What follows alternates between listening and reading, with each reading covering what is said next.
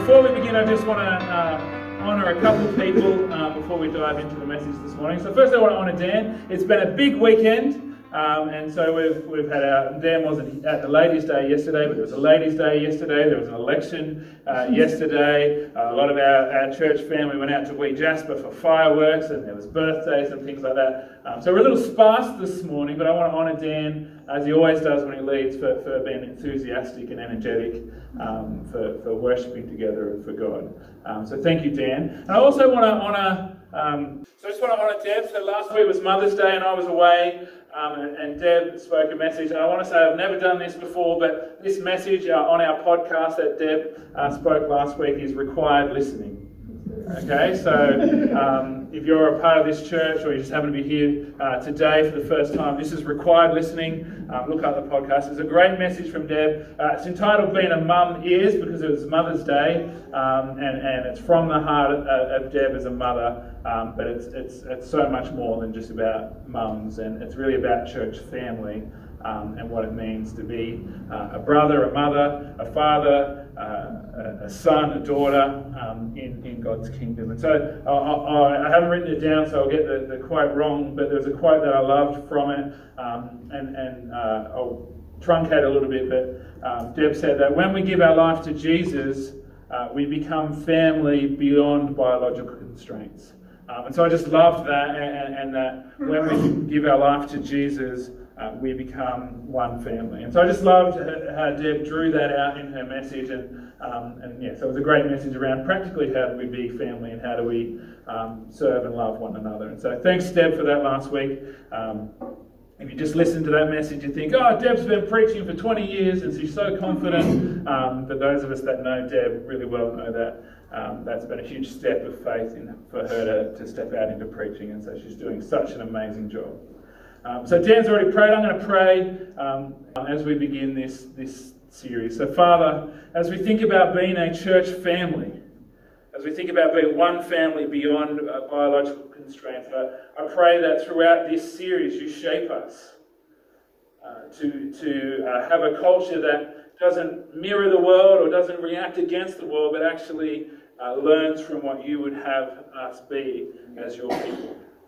And so I pray that you would shape this church community as you've always been doing for, for over 30 years, Lord, and as you will do for many years to come. But we pray especially for our time during this series that you would shape us, that you would shape the culture of the church as a potter shapes clay. In Jesus' name we pray. Amen. Well, some of us, uh, and we've had an election yesterday that some of us were aware of, some of us were not, perhaps, Dan. Um, and uh, um, I was telling my, my kids as I went to vote yesterday how exciting it was that I get to choose the Prime Minister.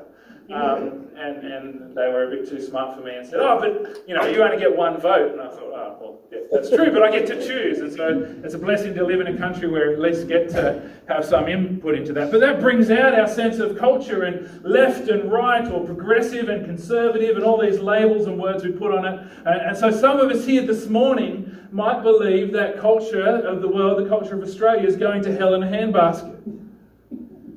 I actually Googled where does that phrase come from, and there's no meaning behind it other than handbasket alliterates with hell. Um, and, and, so sometimes people say handbag or, or, or, things like that. But you might believe that the culture of the world is going to hell in a handbasket, that things have never been worse, that, that, that uh, uh, the world's falling apart. Or you might believe, and I think there's probably some of us here this morning that would think about it, the culture this way, that we've reached a new level of enlightenment, that the culture has progressed uh, to, to a place that it's never been before, that society's never been more advanced, obviously technologically, technologically, but also, you know, culturally, that we've advanced to this new level. But the thing is, whether we think the world's going to hell in a handbasket culturally, or whether it's new and enlightened and the most exciting time to live in culturally, regardless of what we think about the culture of the world, that should have nothing to do with shaping the culture of the church.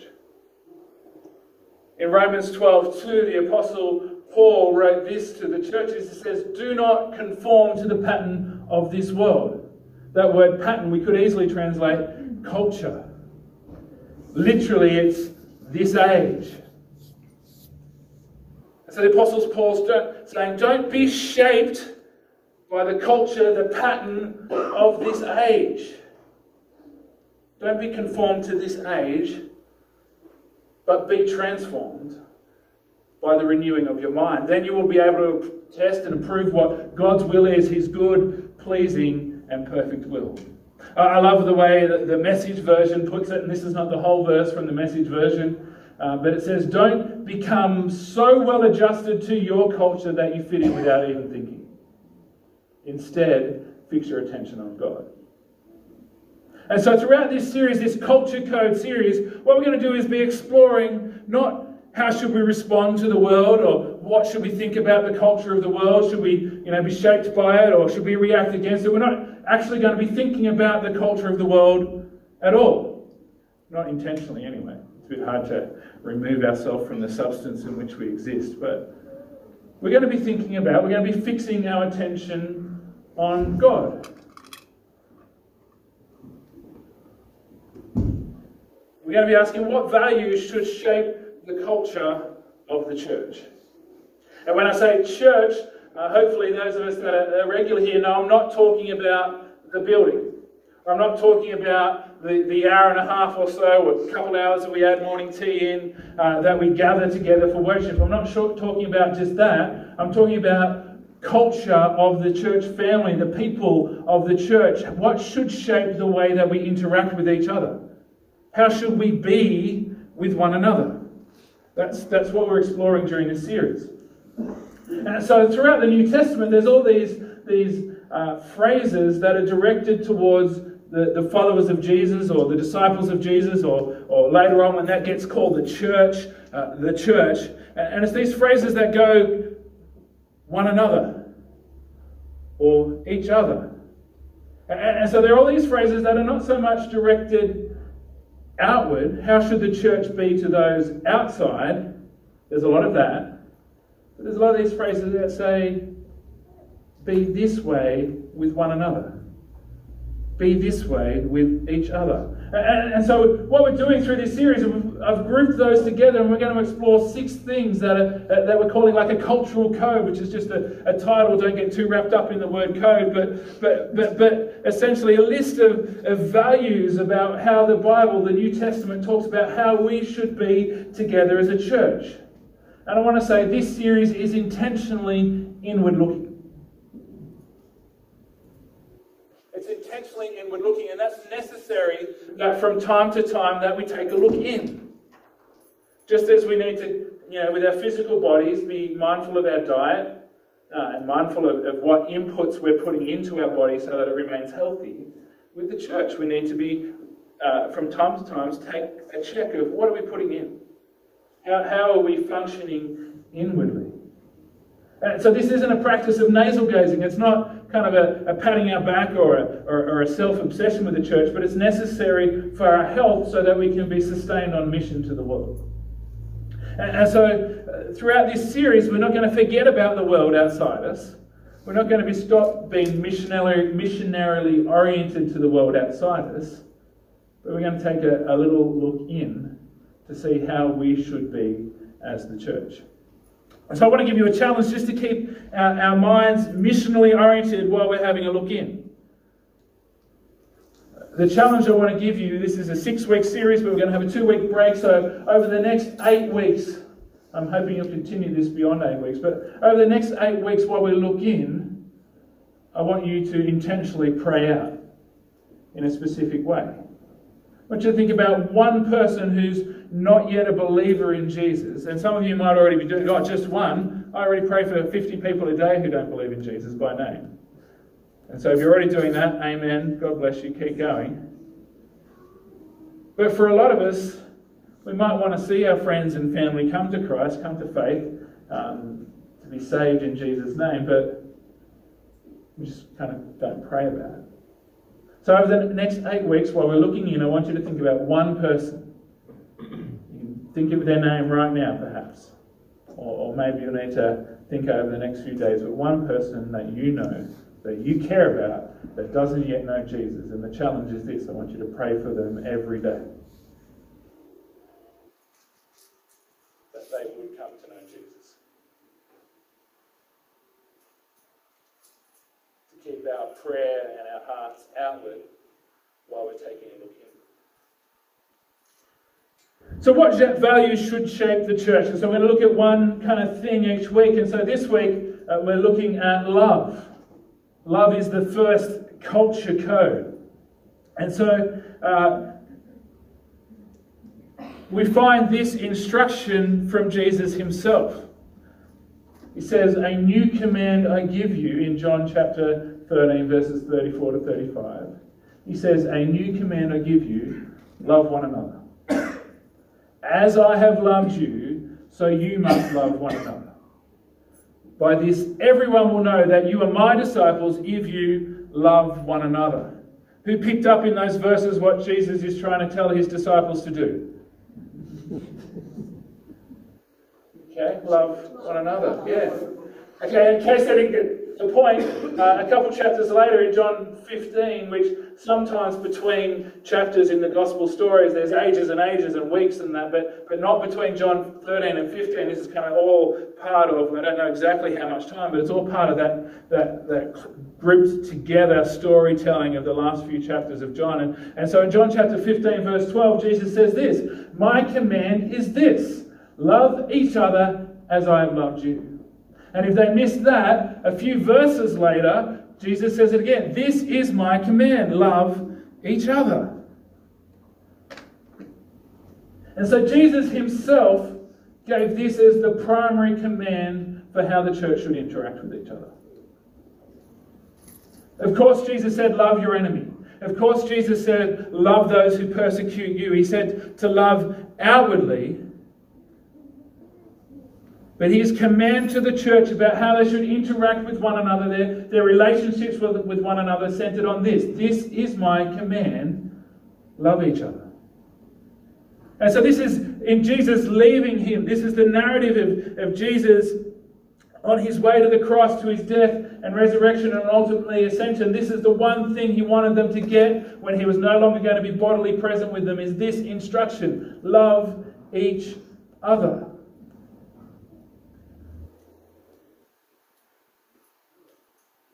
Jesus repeated the command. And also, the New Testament writers, almost every writer of the New Testament that wrote the letters and the gospel accounts, records this, uh, repeats this instruction to the church. And so, uh, there's so many examples. I'm just going to pick out a few. But the Apostle Paul says in Romans 12:10, "Be devoted to one another in love, on another, honor one another above yourselves." So next week we're going to pick up that theme of honouring one another.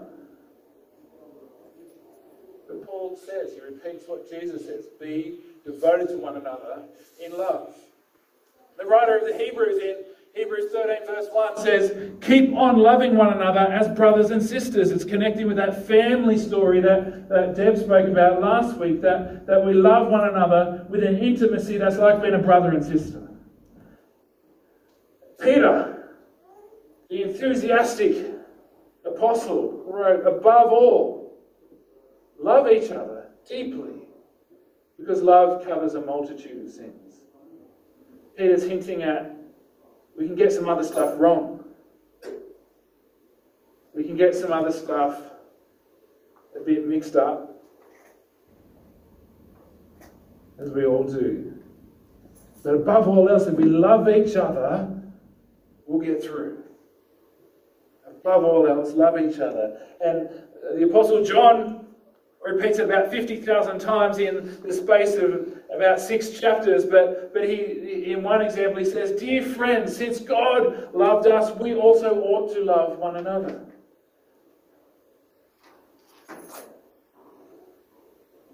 The thing is that, that this instruction from the scriptures to love one another is directed at you and me. It's directed at me in how I interact with you. It's directed at you in how you interact with me. It's directed at each of us at how we interact with each other. It's the, the most repeated of the one another or each other commands. It is, in fact, the defining cultural value of the church. Love is the defining cultural value of the church. At least it should be.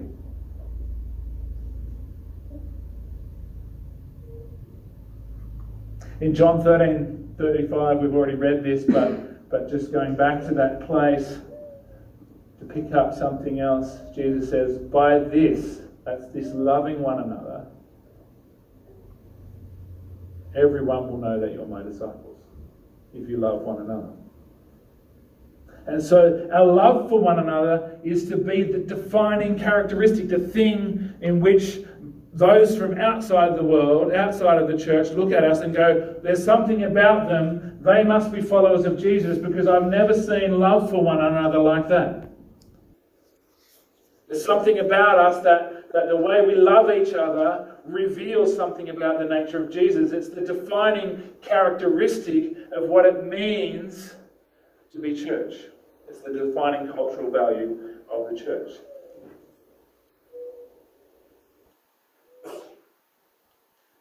And without it, Peter says, if we have love, then it covers a multitude of sins. But the thing is, without love, everything else is a complete waste of time. Without love, let's, let's grab this thought. If we don't have love for each other, everything else we do as a church is a complete waste of time.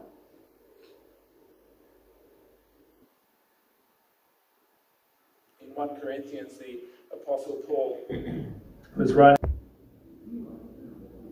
When I think about the, the, the kind of cultural values, the culture code we're, we're, we're looking over uh, for the weeks to come, and I think about this one especially, I think this is one our, our church is doing well in.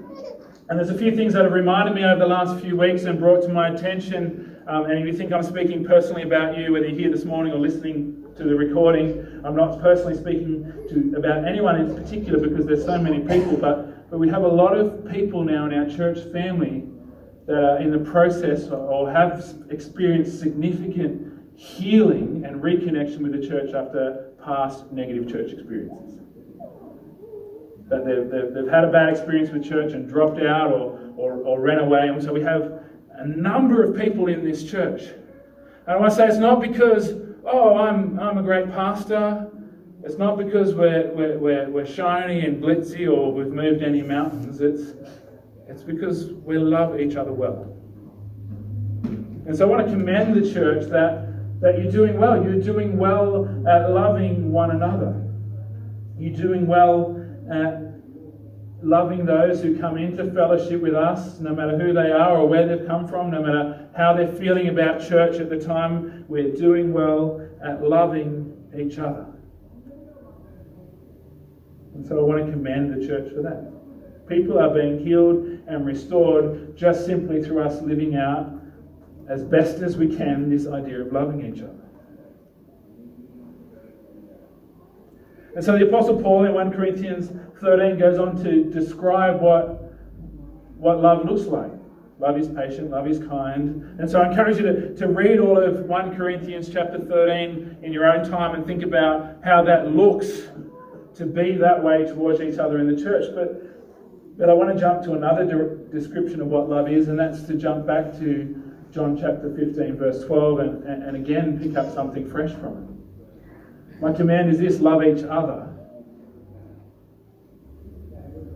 as I have loved you. And so, whatever descriptions or definitions we put to love, as, as, as awesome as and, and as God's word, as Paul's description of love is in 1 Corinthians 13, the ultimate description, the ultimate definition, the ultimate example of the way that we should love each other is simply through looking at Jesus and loving each other as he loved us.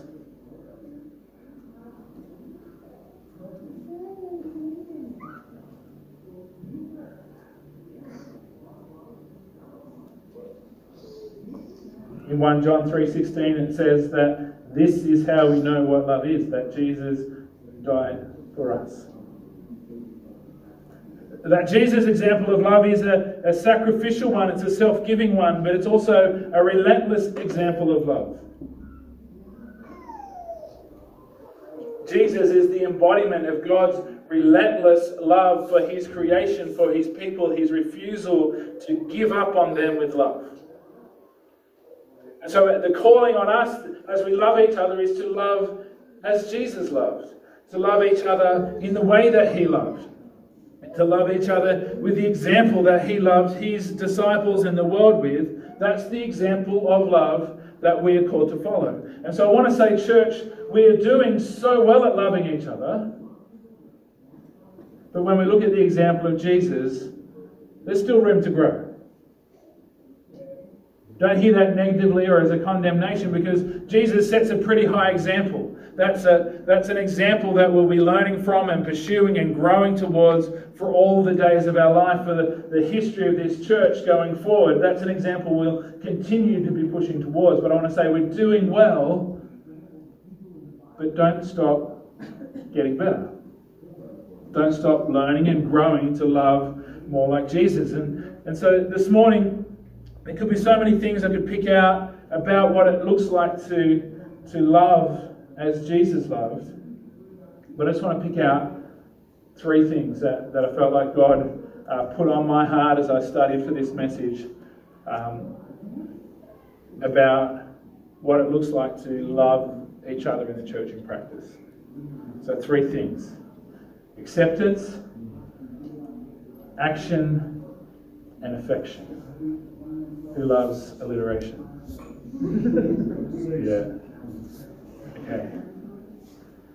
What does love look like? It looks like acceptance, it looks like action, and it looks like affection.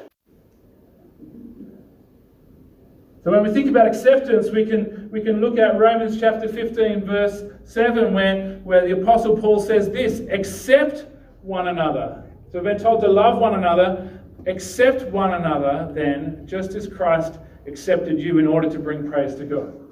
Accept one another then. And so the culture of the church as we love each other in practice should be one of acceptance, one that embraces each other as Jesus embraced us. Think about what a culture of acceptance look like, looks like. I, I suggest that it's helpful to think about what the opposite is. The opposite of a culture of acceptance is a culture of rejection and shame.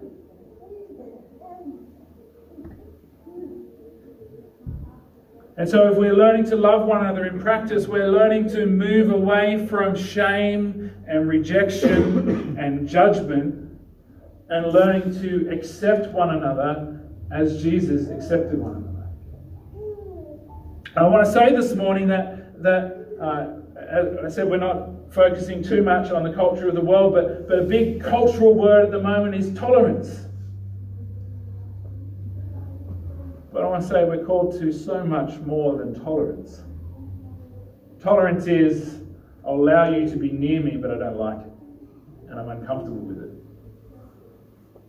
That's a very poor, ugly cousin of acceptance.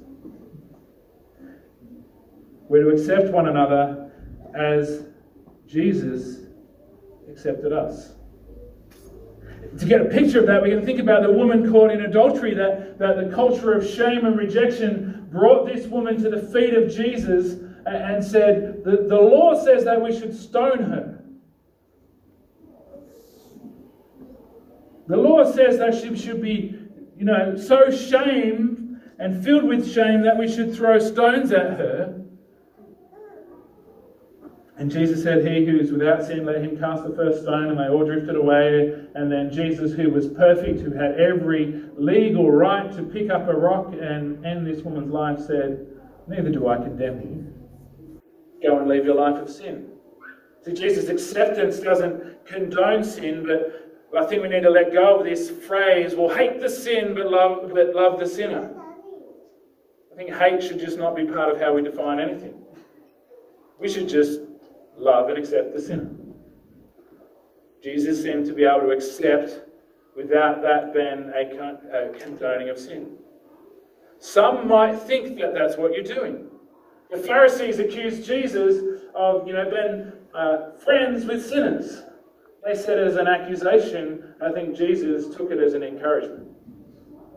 And so, if you accept as Jesus accept, accept sinners, accept broken people, accept people with different color skin to you, accept people that live their life differently to you, accept people with different values, etc. And we're talking especially within the church here, but this overflows beyond that. There may be people that will think less of you because of it. They may think, oh, Dan thinks X, Y, and Z is okay because he's really friendly with Abraham. And Abraham's all about X, Y, and Z. I'm trying to keep my pointing fingers about nothing in particular this morning. I don't want anyone to think, what's the pastor know about Abraham? but we accept as Jesus accept, that might mean that sometimes people think less of us. We can think of Jesus accepting a leper. The man that came to him and said, Jesus, if you're willing, I know you can make me clean.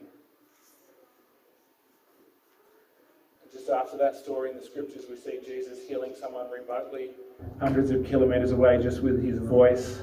And so we know that Jesus does not have to touch the leper to heal him, but we're told Jesus said, I am willing. And it says he reached out and touched this untouchable man, this man that was required by the law to walk around shouting, unclean, unclean, so that no one would come near him or risk touching him and being made unclean themselves. Jesus, who we know did not have to touch him to heal him, reaches out and says, I'm willing. And touched him. We're going to accept as an expression of love to one another in the church, it might mean reaching out and touching either physically or emotionally or spiritually connecting with someone that others would be uncomfortable to touch. When we think about accepting, we can think of Jesus and, and, and, the tax collectors, and especially those that became his disciples, and, and the, the thought that these people lived a life completely contrary to righteousness and faithfulness to God. And we might think, well, yes, but they turned their life around, but, but that was a product of Jesus' acceptance of them, not a condition of it. And so to accept as Jesus accepted might look like accepting, not tolerating, but accepting someone whose life values and principles is something that you think, well, that's completely incongruent with my view of who God is. So we love, we in practice through accepting one another as Jesus accepted us, and we also love in practice through action. See, this is not just about words, it's, it's not, not just about, well, saying I accept you. It's about enacting on that. It's not just saying I love you, but it's about putting that into action. And so the Apostle John in 1 John chapter 3, 16 and 18, it says, This is how we know what love is. Jesus Christ laid down his life for us, and we ought to lay down our lives for our brothers and sisters. If anyone has material possessions and sees a brother or sister in need, but has no pity on them, how can the love of God be in that person? Dear children, the Apostle Paul says as a father, as a father to the church. Let us not love with words or speech but with actions and in truth. So I don't think John here is saying you should never tell someone that you love them. He's saying don't tell them that if you're not going to put it into action. In John's Gospel, the, the story is recorded of Jesus uh, setting the example of love in action. It's the story of Jesus washing the disciples' feet I'm just going to pick a few verses from there. And so in John chapter 13, verse 1, uh, it tells us it was just before the Passover festival, which we know was just before Jesus was crucified, buried, rose again, ascended into heaven. It was just before this climactic event of the ministry of Jesus that saved the entire world of those who put their trust in him. Just before that, Jesus knew that the hour had come for him to leave this world and go to the Father. Having loved his own, that's his disciples who were in the world, he loved them to the end. Uh, other translations would say he now showed them the full extent of his love. That's the introduction that Jesus, that sorry, John gives to Jesus' act of washing the feet. So we can draw all examples out of, out of the, Jesus washing the feet of his disciples. It's an act of service, it's an act of humility, it's an act of honoring. But, but primarily, John wants to see this action as an act of love. And so we jump down to 14 and 15. It says, Now that I, your Lord and teacher, have washed your feet. This is Jesus, of course, speaking. You also should wash one another's feet. I've set you an example that you should do as I have done for you. And so, yes, Jesus is saying we should serve each other, we should honor each other, we should be humble, and we should take the lowest role. But, but he's saying all of that in the context of, of this action of service, of humility, of honoring, is an action of expressing love for each other. We should love each other and put it into practice through accepting, through action. And finally, I'd like to suggest through affection.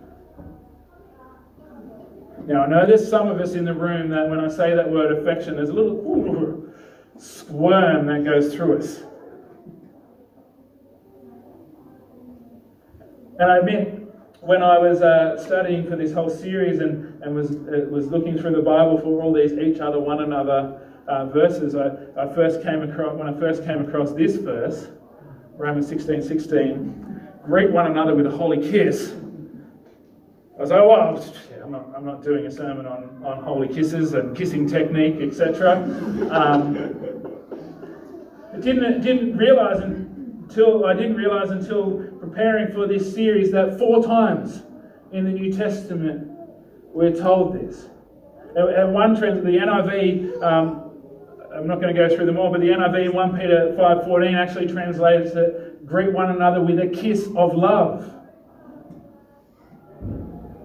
And, and so I thought, well, it's, it's, in there four times. What do we, what do, we do with this? And, and, obviously, there's a whole bunch of cultural things around that. There's a whole bunch of, you know, what it meant to express, um, you know, friendship in, in, the ancient Near East and, and, what it means in modern Western uh, Australia. Um, there's, a, there's a whole bunch of cultural leaps for us to make. But, but I felt like God just said to me, it's about affection. It's, it's, it's not just about accepting one another. It's not just about putting it into action. It's about having a level of affection for one another in the church. The Greek word for kiss, this, this holy kiss or this loving kiss, is philema. And it literally means a kiss to show respect or affection between friends. So it's not a romantic kiss. Okay, when you kiss your spouse or boyfriend or girlfriend, um, it's typically not a holy kiss. Something else is going on there. When I kiss my wife, it's holy. Um, um, this is something different. This is a philema. It's a kiss to show respect or affection between friends. And it says that is people sharing a deep bond. And so, what I am not suggesting is that our welcomers are going to start kissing you when you come through. Not even a holy kiss. One um, commentator I saw about this, you know, online, not published in a book, but said, "Sorry, worship leaders, these kisses are neither unforeseen or sloppy and wet." Um, if you know about that song, um, if you don't know what I'm talking about, just punch in a Google when you get home, worship song, sloppy wet kiss, and you'll, you'll know what I'm talking about. But I'm not suggesting we start kissing each other. I am suggesting that the kind of love that the scriptures encourage us to have for one another is more than acceptance. It is more certainly than words, it's more than action. It's actually a deep bond of affection for one another. And that affection is something that we might be comfortable expressing in different ways, and certainly if you're expressing your affection for a brother and sister in the church, you want to make sure that they're comfortable with how you're expressing it towards them. Personal boundaries and all of that. But I think it's more than the physical action, it's more about how do we see each other as brothers and sisters in the church? The Apostle Paul in Philippians 1 8 said, God can testify how long, how I long for all of you, writing to the church in Philippi, with the affection of Christ Jesus. There's something in his heart for the church in Philippi that, that that's more than just I long to come and, and, and accept you, and, and you know, even the naughty ones, I long to come and accept you. There's something more than I long to come and express my love through acts of service. There's, there's a deep affection within him that in this instance, he's, he's far away from them, but he expresses it in words. He wants them to know that true. He said, God can testify to this, that I long for all of you with the affection of Christ Jesus. That also points us towards an understanding of how Jesus interacted with his disciples.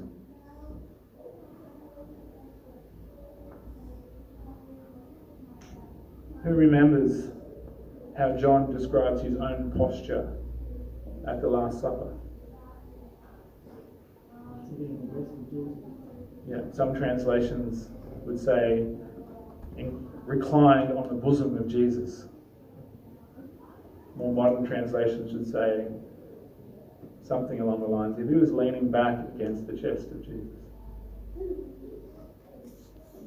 Jesus' love was not cold, was not merely practical, was not merely functional, but was affectionate. The thing about affection is it might not mean a sloppy wet kiss, it might not mean a holy kiss, it, might, it won't mean transgressing someone else's personal boundaries, but it usually means stepping outside your own comfort zone. Be it in words or actions, no matter how we express our affection for our brothers and sisters in Christ, it usually means a little step outside of our comfort zone. So I want to encourage us as a church that we are doing well. We are loving each other well. We, we are putting into practice this idea of acceptance that we do accept and embrace those who come through uh, into our church family. we are doing well in, in expressing in action our love for one another, and I believe we are doing well in our affection for one another. But I want to pray as we finish that we wouldn't be content with where we're at. If Jesus is the example, the, the definition of what it looks like for the church to express love to one another, then, then we should know there's always room to grow. As it says in the scriptures, from glory to glory, into the image of Jesus Christ. Um, so as our worship team come, and we're going to express our love towards God, I want to invite everybody to stand um, who's physically able this morning. Thanks a lot.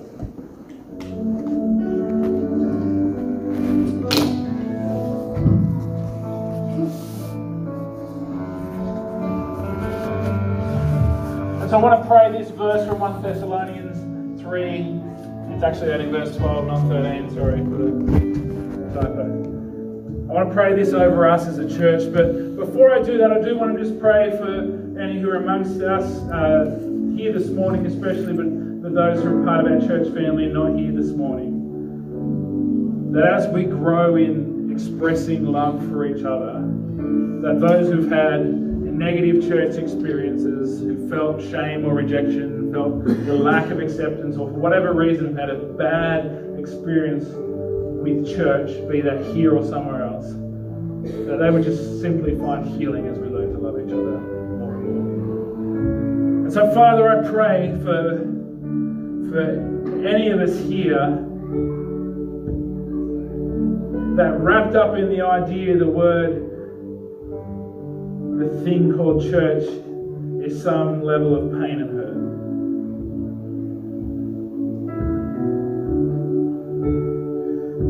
On some level, Father, because we are all human, then, and you've chosen to make a people, a church out of humans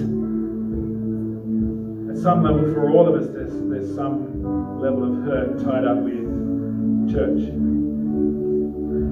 So, Father, I pray and I thank you for this church community, though we're not perfect.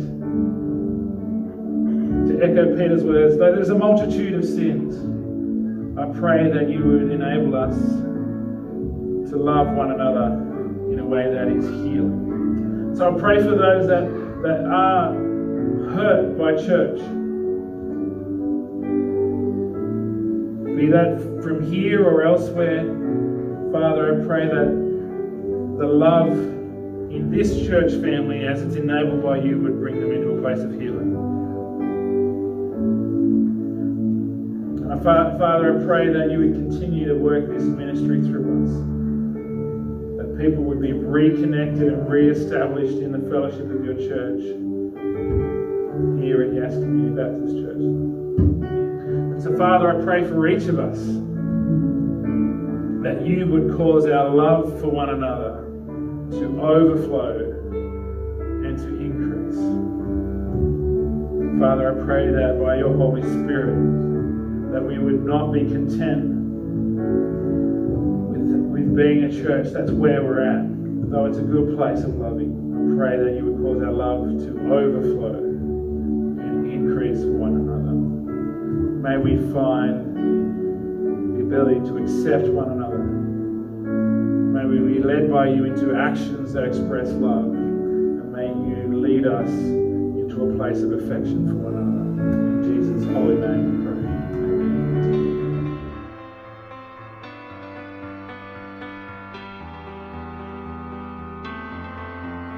you've been blessed and encouraged by this message, we'd love for you to become a part of the Yass Baptist family. Log on to ycbc.church to find out more.